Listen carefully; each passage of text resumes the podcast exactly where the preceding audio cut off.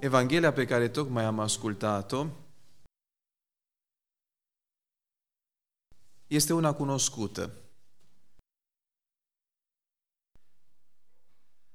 Pentru că o auzim mereu lecturându-se la taina Sfântului Maslu. Și meditația de astăzi pe care aș dori să o fac părtășie cu dumneavoastră, aș vrea să se constituie într-o călătorie împreună în trei momente care socotesc că sunt înrudite și care ies în evidență foarte bine din desfășurarea evenimentului pe care Biserica ne-l pune astăzi la îndemână spre a medita asupra lui. Și anume, aș zice așa, că există trei elemente exprimate sub formă maximală. Pare complicată această exprimare, însă o voi explica în cele puține cuvinte pe care le voi adresa astăzi dumneavoastră la Sfânta Liturghie. Ce înseamnă aceste trei elemente exprimate sub formă maximală? Sau care sunt și cum arată el? Primul și cel mai evident este suferința. Cu siguranță nu există suferință în lumea aceasta mai mare decât cea a mamei. Pentru că mama reușește mai bine ca oricine să empatizeze, așa cum se spune în zilele noastre, adică mai simplu spus, să participe la suferința celuilalt. Și în primul rând, a copilului său. Dar în al doilea rând, zic în general, pentru că nu există ființă mai compătimitoare în această lume decât o mamă. Și de aceea socotesc că femeia din Evanghelie iese în evidență nu atât în sensul acesta individual, ci mai ales prin ceea ce reprezintă. Ea reprezintă chipul mamei în general, dintr-un început și până la sfârșit. Pentru o mamă suferindă, nu prea mai există mare lucru în jurul său în afară de suferința ei și zic mai ales suferința celuilalt pe care ea o poartă ca pe propria sa suferință. Nu există diferență între suferința fiicei în cazul femeii de astăzi și propria sa suferință de vreme ce ea se adresează Domnului Hristos cerându-i ajutorul ca pentru propria sa suferință, deși era vorba de fica sa. Pentru că ea și fica sa erau o singură viață. O mamă și copilul său trăiesc într-o, într-un fel o singură viață, mai ales atunci când este vorba de suferință. Așadar, primul element care se exprimă în termeni maximali este acesta. Suferința mamei sub chipul ei fără nelimitat. Cel de-al doilea element care, care vine în consecință și care face frumos peisajul și îl desăvârșește și îl conduce până la un epilog fericit, așa cum se vede în Evanghelia de astăzi, este dragostea. Pentru că nu e vorba doar, doar de suferința mamei, ci e vorba mai ales de dragostea mamei. Niciodată suferința mamei nu vine de una singură sau nu, nu, nu există de una singură, nu se manifestă de una singură, ci se manifestă deodată cu dragostea pe care ea o simte, zic în mod special pentru copilul său, iar apoi în general pentru această capacitate de a compătimi, de a empatiza cu cel de lângă ea. Dacă nu există suferință mai mare în această lume decât cea a mamei, socotesc că nu există nici dragoste mai mare decât cea a mamei. Și aici intervine această lumină pozitivă, dacă cumva am subliniat suferința, vedeți, ca fiind maximă în cazul mamei, acum dragostea la, fiind la fel maximă în cazul mamei, o face pe mamă ca să dea importanță fiecărui detaliu din jurul său, în așa fel încât să-și manifeste dragostea la modul de săvârșit. Pentru ea, în sensul acesta, nimic nu este neimportant. Totul este important. Mai ales când vine vorba de dragostea sa față de cel care suferă și zicem în sensul acesta de copilul pe care îl are în față, de copilul pe care îl are în minte, de copilul pe care îl are în inimă, de copilul pe care se suprapune peste propria sa viață. Își iubește copilul și de aceea este în stare de multe. Și fac și această subliniere. O mamă, când trece prin suferință, și zic mai ales prin suferința copilului, este în stare de multe. Și se vede și din Evanghelia de astăzi lucrul acesta. Așadar, pe cât de mare e suferința mamei, pe atât de mare dragostea mamei. Și cele două împreună o fac frumoasă și desăvârșesc icoana ei de mamă. Și acum cel de-al treilea element care, într-un fel, rezolvă, să spunem, sau conduce, conduce mai departe această îngemânare dintre suferință și dragoste în, în cazul mamei, și anume rugăciunea. Nu există formă mai intensă de comunicare cu Dumnezeu decât rugăciunea. Dar zic și în sensul acesta, nu există formă mai intensă, mai luminoasă, mai plină de rezultate a acestei îngemânări, a suferinței împreună cu dragostea, ca și rugăciunea. Dragostea și suferința sau suferința și dragostea împreună generează o stare de rugăciune în lăuntrul mamei, în inima mamei. Și mama așa știe să-și trăiască durerea și așa știe să-și trăiască rugăciunea, așa știe să-și trăiască dragostea, prin rugăciune. Și de aceea și noi, ca preoți în general, atunci când vine vorba de o, un necaz sau altul,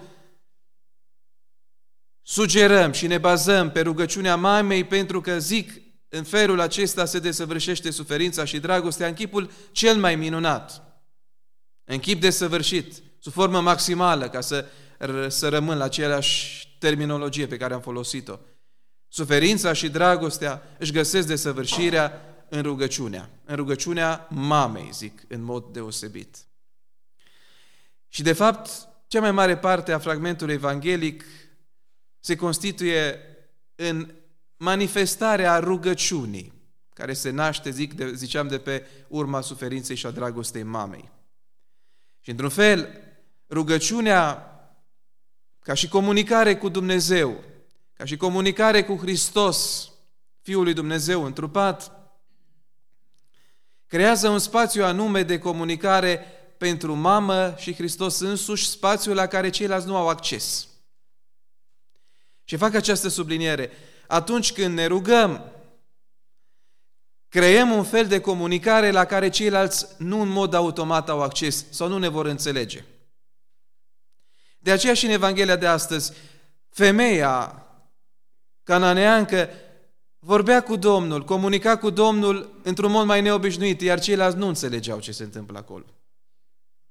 Femeia striga. E verbul pe care îl folosește evanghelistul Matei, striga. Și e cred, că, e cred că elementul cel mai important când vine vorba de rugăciune. Când te rogi și mai ales când rugăciunea ta este rezultatul unei suferințe, nu vorbești politicos cu Domnul. Adică ce înseamnă asta? Nu vorbești ca și, cu, ca și cum ai sta față în față cu cineva, în mod obișnuit, ci strici din toți rărunchii tăi, din toată ființa ta, pentru că ai nevoie de ajutor. Vedeți, la slujba vecerniei, noi mereu folosim psalmul 140 pe care îl cântăm și zicem așa, Doamne, strigat am către Tine, auzi-mă, ia minte la glasul rugăciunii mele acum când strig către Tine, auzi-mă, Doamne. Când David rostea aceste cuvinte, trăia și el suferința, la fel cum o trăiește mama din Evanghelie. Strigă către Domnul și cele două verbe în consecință folosite sunt miluiește-mă și ajută-mă. Vedeți, sunt și verbele pe care le folosim cel mai des în slujbele noastre și rugăciunile noastre, nu? De multe ori zicem, miluiește-mă, miluiește-mă. Și adăugăm, ajută-mă. Vedeți că și noi când ne întâlnim, ne salutăm unii pe alții, Doamne ajută.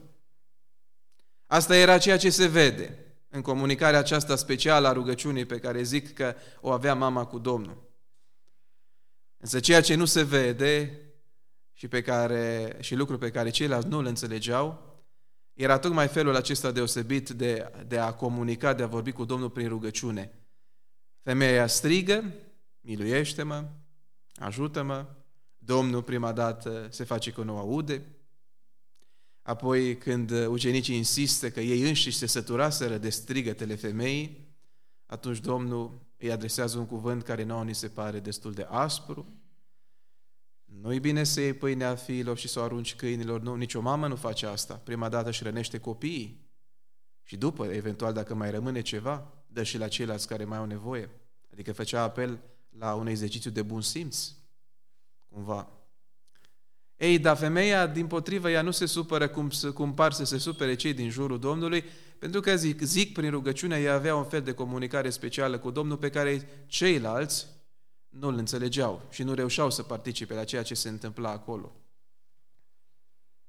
Femeia îi cerea Domnului ceea ce ea își dorea, dar Domnul vrea să o aducă la o înțelegere, o înțelegere matură, la o înțelegere desăvârșită. Pentru că până la urmă, suferința este grea, bineînțeles. Dar suferința poate să-L aducă pe Domnul în viața ta. O suferință, dacă este numai grea, nu-i mare lucru. Sau oricum, poate din potrivă să-l înrăiască pe om. Nu să-l facă mai bun sau nu mai bun, sau chiar să-l facă să înțeleagă mai bine lucrurile. Însă dacă omul, prin suferința pe care Dumnezeu i-o îngăduie în viață, reușește să primească o anumită înțelegere de la Dumnezeu, să se lase purtat de Dumnezeu, și zic mai ales prin lucrarea rugăciunii, atunci începe să înțeleagă de fapt că ceea ce îi se întâmplă, ceea ce el trăiește sau ceea ce ea trăiește, este sau poate să fie de mare folos și zic mai ales în sensul acesta a unei înțelegeri mai adevărate a vieții și a omului în fața vieții și în fața lui Dumnezeu. Rămâne suferința o taină pentru toată viața. Și câte ceva, cei care se roagă înțeleg din ceea ce înseamnă suferința. Însă ea rămâne și se vede această taină și din faptul că Domnul însuși a ales calea suferinței. S-a urcat pe cruce, nu l-a obligat nimeni să se urce pe cruce. Și a rămas acolo.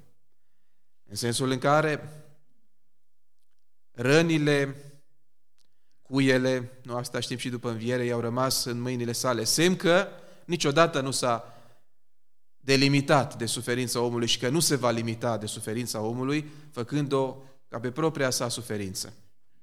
De aici și chipul mamei care seamănă foarte tare cu Dumnezeu. Socotesc că nu există ființă pe lumea aceasta care să se apropie mai mult de ceea ce este Dumnezeu decât mama, tocmai pentru că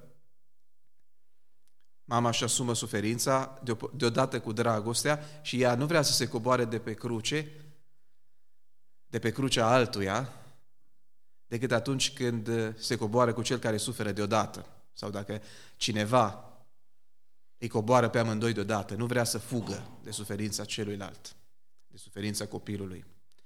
Așadar, rugăciunea în sensul acesta este cea care dă semnificație la ceea ce ea trăiește și este cea care face diferența între mamă stând în fața Domnului și ceilalți stând în fața Domnului. Mama, ea înțelegea ce îi spune Domnul. Ceilalți îl judecau pe Domnul. Și cum se sfârșește Evanghelia? Domnul însuși este impresionat de răbdarea ei, de înțelegerea pe care o are. Prin răspunsul pe care el dă, așa este, Doamne, Zice ea, înțeleg foarte bine că și eu sunt mamă. Prima dată îmi hrănesc copilul și după aia le dau celorlalți. Adică Domnul zicea prima dată cumva sunt trimis pentru cei ai, ai lui Israel, ai casei lui Israel și de-abia după pentru voi ceilalți care sunteți dintre alte neamuri. Și a, i-a acceptat lucrul acesta. Pentru că a înțeles ce vrea Domnul să-i spună. A intrat în logica la care a provocat-o Domnul, că de vreme ce zicea că pâine, prima dată dai pâinea copilul și după aia câinilor.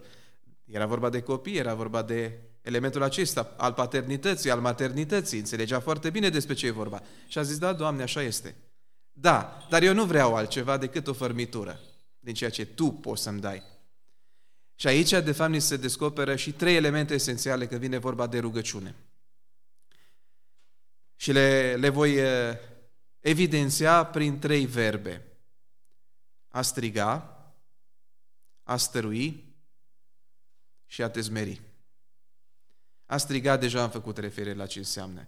Când ești într-o suferință, nu mai e timpul să vorbești cu calm, sau nu știu cum să mă exprim altfel, ci strigi din toată ființa ta, pentru că ai nevoie de ajutor. Să intervine Dumnezeu acolo. Și știm ce înseamnă asta. Pentru că, într-un fel sau altul, cred că toți am trecut sau vom trecem sau vom trece prin momente foarte grele în care avem nevoie să strigăm. Nu că Domnul nu ne-ar auzi, ci că vrem să, nu că vrem, ci că de fapt în felul acesta noi ne adresăm lui Dumnezeu cu toată ființa noastră. Când strigi, te adresezi cu toată ființa, mai ales când simți pericolul sau durerea în, în spatele tău sau chiar în, în, în, în viața ta, înăuntrul ființei tale. A stărui nu se lasă femeia. Am zice astăzi că este încăpățânată, dar ce noi când avem o suferință nu suntem așa? Nu batem la toate ușile? Nu ne ducem pe la toate spitalele? Nu căutăm pe toți oamenii care ne-ar putea să ne ajute când e vorba de o suferință, mai ales a celui de lângă noi și zic a copilului? Stăruința este absolut lăudată de Domnul în toate situațiile din Evanghelie. Stăruința, pentru că stăruința înseamnă să nu-i cer doar astăzi Domnului și astăzi și mâine și poimene, adică dă un caracter continuu vieții duhovnicești. Iar în al treilea rând, mai e și zmerenia, să te zmerești. Adică femeia, prin faptul că îi zice, da, Doamne, eu nu vreau decât fărmiturile de la masa stăpânilor, nu vreau altceva, îi spune, da, Doamne, nu merit. Dar cred că mă vei ajuta. De fapt, aceasta este și definiția credinței pe care, o, pe care o laudă Domnul la sfârșit. Femeie, mare este credința ta, fie ție după cum voiești, și zice Evanghelistul Matei că s-a tămăduit fica ei în ceasul acela. Mare este credința ta. Ce înseamnă credința în acest sens, în acest fel? Cum o, de, cum o descrie Evanghelia? Prin cuvintele femeii. Și acum, sigur, eu interpretez. Nu sunt vrednic, Doamne, nu sunt vrednică, Doamne, de nimic, dar știu că mă vei ajuta. Adică n-ai niciun motiv să stai drept înaintea lui Dumnezeu și să ai pretenții că ai meritat ceva din ceea ce primești. Și cu tot, toate acestea, Nădăjduiești cu toată ființa ta că te va ajuta. Asta înseamnă credință. Nu prea seamănă cu celelalte omenești pe care le facem noi. Dar este tocmai, vedeți, în sensul acesta, o șansă deosebită pe care ne pune la îndemână Domnul. Că pentru a sta înaintea Lui cu credință nu trebuie să fii nici de rang înalt, nu trebuie să fii nici foarte virtuos, deși bine ar fi să fim oameni cu minți, nu știu, nu trebuie să fii ceea ce ne-am închipuit noi că ar trebui să fim, ci pur și simplu să stăm înaintea Domnului cu tot ceea ce suntem și să zicem, Doamne, cu toată ființa noastră, conștientizând lucrul acesta, Doamne, nu sunt vrenic de mila Ta. Și cu toate acestea, am nădejde că nu mă vei părăsi și că mă vei ajuta. Și la sfârșit ce rămâne? Acest semn firav al credinței, dar mai mult decât semnul firav al credinței, rămâne mila lui Dumnezeu pe care noi în rugăciunile noastre o exprimăm drept împărăția cerurilor. Împărăția cerurilor este mila lui Dumnezeu. Iar în biserică și în viață în general, zic încă o dată, prin tot ceea ce facem, prin tot ceea ce ne străduim, nu vrem să-i cerem Domnului ceea ce am, am meritat sau credem noi că ar fi motive pentru a merita anumite lucruri, ci de fapt îi cerem doar atâta, milă. Milă care este manifestarea cea mai evidentă și cea mai frumoasă a dragostei pe care El o poartă față de noi, copii, legitimi sau nelegitimi, din casă sau din afară, dragoste pe care El, necontenit, vrea să ne o ofere și vrea ca noi să ne bucurăm de ea în această viață. Așadar, și în ziua de astăzi, concluzionăm cuvântul de învățătură și zicem așa. Calea rugăciunii este modul excelent prin care suferința se îngemânează cu dragostea, iar la capătul acestei căi este credința că nu merităm noi, dar Domnul este Cel care ne dă și că la sfârșit de tot mila Lui este mare, cerându-i și astăzi, Doamne, miluiește-ne pe noi și lumea Ta. Amin.